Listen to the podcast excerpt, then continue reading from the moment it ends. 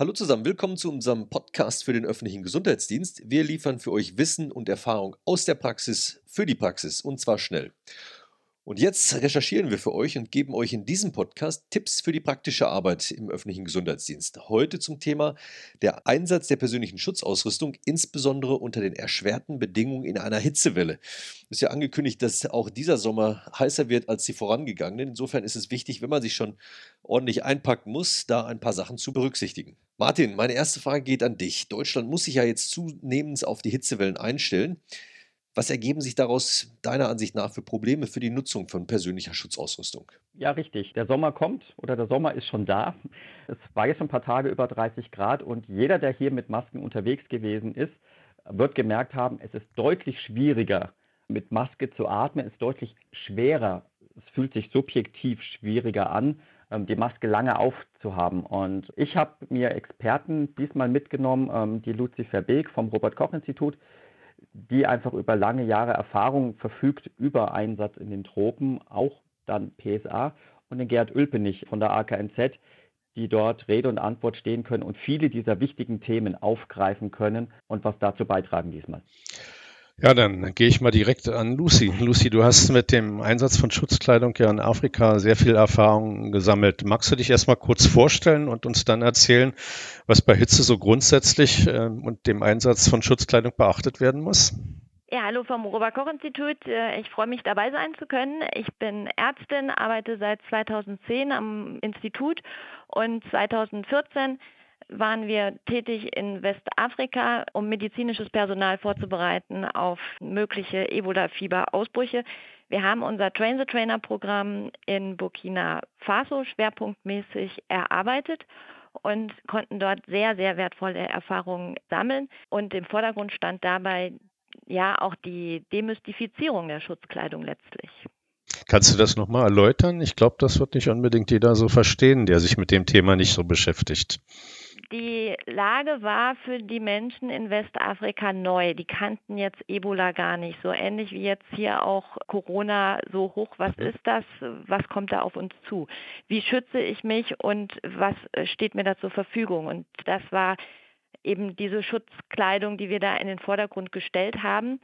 Wir haben uns orientiert an dem Konzept von Ärzte ohne Grenzen und die meisten werden diese Bilder wahrscheinlich auch sofort assoziieren. Das sind die Leute in den meistens eben gelben Anzügen mit Haube, Brille, Maske, Handschuhe, Gummistiefel und oft noch eine Schürze vorne.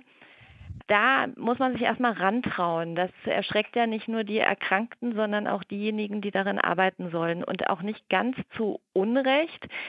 Denn das sind schon auch ohne besondere Wetterverhältnisse, ohne Hitze, ist das enorm belastend, in so einer Schutzausrüstung zu arbeiten.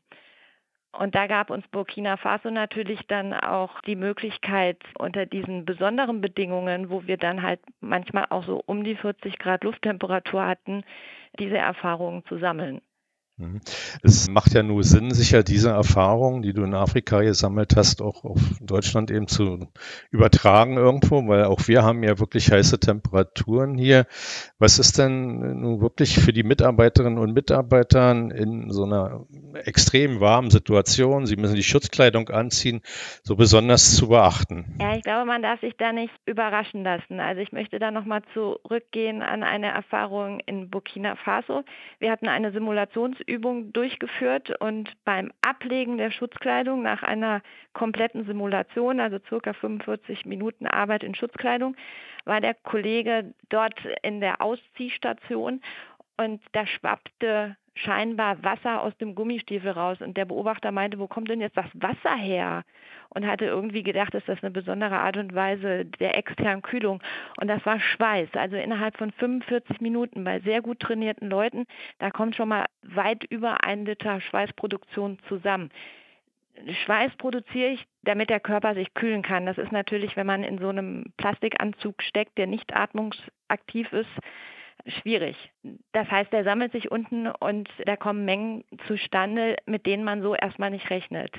Das muss man vorher wissen, man muss das trainiert haben, der Körper kann sich darauf einstellen, also Schweißproduktion kann sich erhöhen und ich habe dabei weniger Salzverlust. Also das sind so die zwei Sollbruchstellen, also einmal der Flüssigkeitsverlust und auf der anderen Seite der Salzverlust neben der eigentlichen Hitze, die dann auch noch dazukommt. Und da muss man sich rantasten. Ich muss mich selber kennen, ich muss die Schutzkleidung kennen und ich muss wissen, was ich eigentlich mache. Und ich muss das üben. Bevor ich in einen echten Einsatz reingehe, muss ich das vorher geübt haben. Also ich kann das bestätigen. Wir haben auch mal eine Dekontaminationseinrichtung trainiert, hatten Gebläseschutzanzüge, parallel so ein Infektionsschutzset. Auch der Kollege hat Wasser aus dem Stiefel gegossen.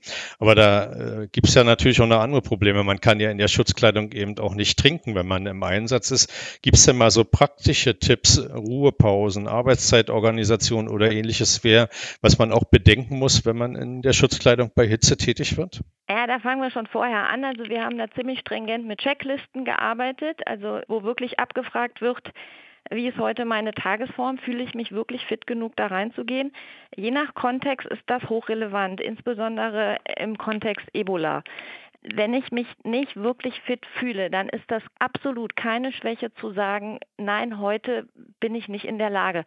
Man muss immer daran denken, ich gefährde nicht nur mich selber, ich gefährde die Kollegen oder die Kolleginnen und natürlich auch die Patienten. Also das ist wirklich ein Rat, der mir sehr am Herzen liegt. Es ist professionell, wenn man sowas zugeben kann, und es ist auch professionell vom Team, das anzuerkennen. Jeder ist individuell, jeder reagiert auf eine Wetterlage anders, hat andere Toleranzgrenzen und es ist, wie gesagt, eben auch tagesformabhängig. Darüber hinaus, ich bin vorher zur Toilette gegangen, ich habe gut getrunken, ich gehe ausgeruht da rein, ich gehe nicht gerade nachdem ich schon gejoggt bin und schon meine Körperkerntemperatur erhöht habe, dort rein, sondern ich mache das in Ruhe. Ich bin auch dahingehend vorbereitet, dass ich wirklich weiß, was will ich da eigentlich, weil damit kann ich Energie sparen. Also wenn ich dann in der Schutzkleidung anfange, meine Materialien zu sortieren oder rumzurennen, das muss alles nicht sein. Alles, was ich vorbereiten kann ohne Schutzkleidung, ohne diese Zusatzbelastung, das sollte ich dann auch vorher machen und dabei kann ich mir auch helfen lassen. Also mit einem guten Plan da reingehen, das hilft auf jeden Fall. Dann ist wichtig, dass ich nicht nur auf mich selber achte, also sobald ich mich komisch fühle, sollte ich das signalisieren und auf dem Schirm haben. Je nach Kontext muss ich immer im Kopf haben, ich kann nicht bis zur Kante arbeiten. So, jetzt bin ich müde, jetzt gehe ich raus. Ich muss immer noch einrechnen, ich muss auch sicher aus dieser Schutzkleidung wieder rauskommen. In extremen Situationen, wenn ich sehr kontaminiert bin mit einer hochgefährlichen, hochkontagiösen Erkrankung, dann ist das ein hohes Risiko, wenn ich dann sehr, sehr müde anfange, mich auszuziehen. Dabei kann ich mir helfen lassen, das ist auch das Normale, je nachdem, wie die Konzepte aufgestellt sind. Trotzdem muss ich im Kopf haben, die körperliche Belastung, und die steigt natürlich bei Hitze enorm an. Da reagiere ich anders als ohne Schutzkleidung und ohne Hitze. Das muss ich mit bedenken, dass ich frühzeitig dann sage, okay, jetzt gehe ich raus, weil sonst bin ich am Ende unkonzentriert. Und das sollte auf keinen Fall passieren. Also auf mich selber achten und auch auf die Kollegen und Kolleginnen achten. Und sich dann gegenseitig dann auch helfen. Wenn ich dann rausgehe, also das muss dann halt vorher, das ist auch Teil der Checkliste gewesen, das muss gesichert sein. Wenn ich dann erschöpft draußen bin, alles sicher hinbekommen habe, dass dort dann auch Essen bereitsteht und vor allen Dingen Wasser, Wasser, Wasser. Ich muss den Wasserhaushalt dann wieder stabilisieren. Dann Ruhepausen. Ruhepausen ganz wichtig und nach Möglichkeit auch da gucken, was tut mir gut, dass ich dort auch in Räume gehe, wo es kühler ist und dass ich mich da erhole. Und wenn ich dann arbeite, dann nach Möglichkeit in einer körperlich weniger anstrengenden Situation. Und wenn Hitze der belastende Faktor ist, dann macht das Sinn, dass man diese Leute dann auch im Wechsel einsetzt, dort, wo es dann weniger heiß ist. Vielen Dank, Luzie. Das sind ja schon ganz wichtige Aspekte, die du uns erzählst, wie man gerade unter heißen Bedingungen mit Schutzkleidung umgeht. Wir haben neben dir in der Leitung noch Gerd Ülpenich vom Bundesamt für Bevölkerungsschutz und Katastrophenhilfe, abgekürzt BBK. Gerd, magst du dich kurz vorstellen und was sind denn deine weiteren Tipps für die Bekleidung? Ja, hallo Peter. Ich bin Mikrobiologe, Feuerwehrmann und bin an BBK, an der AKNZ im Bereich TBN tätig. Ich bilde dort Teilnehmer aus ganz Deutschland im Bereich Dekontamination, Probenahme, Schutzbekleidung und so weiter aus. Ja, das Tragen von Kleidung ist ja immer so eine Sache, jeder hat so eigene Präferenzen. Generell sollte man sagen, jeder sollte als Unterbekleidung das tragen, was ihm am angenehmsten ist. Man muss aber auf der anderen Seite sagen, Unterbekleidung sollte immer gut saugend sein. Das heißt zum Beispiel Baumwollbekleidung oder auch Funktionswäsche. Ein ganz wichtiger Punkt für mich ist, dass wenn ich die Kleidung aus dem Einsatz abgedeckt habe, dass Ersatzbekleidung zur Verfügung gestellt wird, dass die entsprechenden Helfer, Helferinnen sich wieder neu einkleiden können. Luzie hatte schon angesprochen, dass Hitzestress ein großes Problem ist. Es gibt von einigen Herstellern sogenannte Kühlwesten, die eingesetzt werden können, um den Hitzestress etwas zu reduzieren. Man kann ihn sicherlich nicht ganz aus der Welt schaffen, aber zumindest etwas reduzieren. Diese Kühlwesten, da gibt es im Endeffekt zwei unterschiedliche Systeme. Einmal Kühlwesten, die aufgeraut sind, die eine größere Oberfläche haben, die dann unter der eigentlichen Schutzbekleidung getragen werden, um eine größere Verdunstungsoberfläche zu erzeugen. Es gibt aber auch Kühlwesten, die werden vor dem Einsatz in Wasser getaucht, werden dann über der Schutzbekleidung getragen, um dann eben auch durch die erhöhte Verdunstung von Flüssigkeit einen Kühleffekt zu erzielen. Luzie hat auch schon angesprochen, Flüssigkeitsverlust und Salzverlust. Wenn man ganze Schutzanzugssysteme trägt, da bietet sich hier ein sogenanntes Chemo-Pack an. Chemo-Packs, das sind im Endeffekt so kleine Rucksäcke, in denen Trinksysteme integriert sind. Und ich kann dann, wenn ich zum Beispiel ein Gebläsesystem verwende, auch während des Einsatzes einfach trinken und somit meinen Salzhaushalt wieder etwas regenerieren. Das sind so für mich die wichtigsten Punkte, die ich hier anspreche. Gerd, wir haben ja hier in Berlin im klinischen Bereich sehr viel die Gebläseschutzanzüge eingesetzt. Da weiß ich, dass das ja unter den klimatischen Bedingungen dann doch durchaus besser zu tragen ist. Ist das eventuell eine Alternative oder gibt es andere Alternativen, die du vorschlagen würdest, bei so warmen Temperaturen dann zum Einsatz zu bringen? Ja, Detlef, ich halte diese Alternative für eine sehr, sehr gute Alternative. Im Vergleich zu den FFP-Masken gibt es nämlich jetzt zwei Alternativen. Das sind einmal die sogenannten Halbmasken, insbesondere vor dem Hintergrund der Nachhaltigkeit. Bei den Halbmasken kann ich den Maskenkörper, den Maskenträger immer wieder aufbereiten, wiederverwenden und brauche nur Filteraufsätze auszutauschen. Ein weiterer Vorteil von diesen Halbmasken ist darin zu sehen, dass ich da auch Filtereinsätze verwenden kann, durch die Gefahrstoffe zurückgehalten werden, also gasförmige Stoffe, Dämpfe. Das ist ja bei den FFP-Masken nicht der Fall. Nachteil bei den Halbmasken sind, dass ich ständig eine Brille tragen muss, um einen Augenschutz zu gewährleisten. Und ich muss mir Gedanken über die Reinigung und Desinfektion machen und vor dem Hintergrund von Tragebeschränkungen muss ganz klar gesagt werden, es muss eine W26-2 in den meisten Fällen abgelegt werden. Du hast schon angesprochen, die gebläseunterstützten Systeme, also gebläseunterstützter Atemschutz. Das ist für mich eine der besten Varianten, gerade für den ÖDG, weil, wie du auch schon gesagt hast, durch diesen gebläseunterstützten Atemschutz ein Dekadil-Effekt erzeugt wird. Dieser gebläseunterstützte Atemschutz besteht aus einem Kopfteil oder einem Gesamtanzug und einem separaten Gebläse mit Akku. Dieses Gebläse ist dann mit dem Kopfteil oder mit dem Anzug verbunden und über das Gebläse wird Atemluft über ein Filtersystem in das Kopfteil gepumpt, geblasen und verteilt sich dann im Kopfteil beziehungsweise im gesamten Anzug. Der große Vorteil dieses Systems ist auch daran zu sehen, dass ich im Endeffekt überhaupt keinen Atemwiderstand habe. Ich habe also einen sehr hohen Tragekomfort, ich habe ein großes Sichtfeld, ich habe eine kühlende Luft, kaum Hautkontakt und auch noch, aus Sicherheitsgründen, wenn ich ein gesamtes System verwende, einen leichten Überdruck im Anzug. Ich brauche auch keine G26-Untersuchung und ich kann relativ lange unter diesem System arbeiten. Neben diesen Vorteilen hat natürlich jedes System auch Nachteile.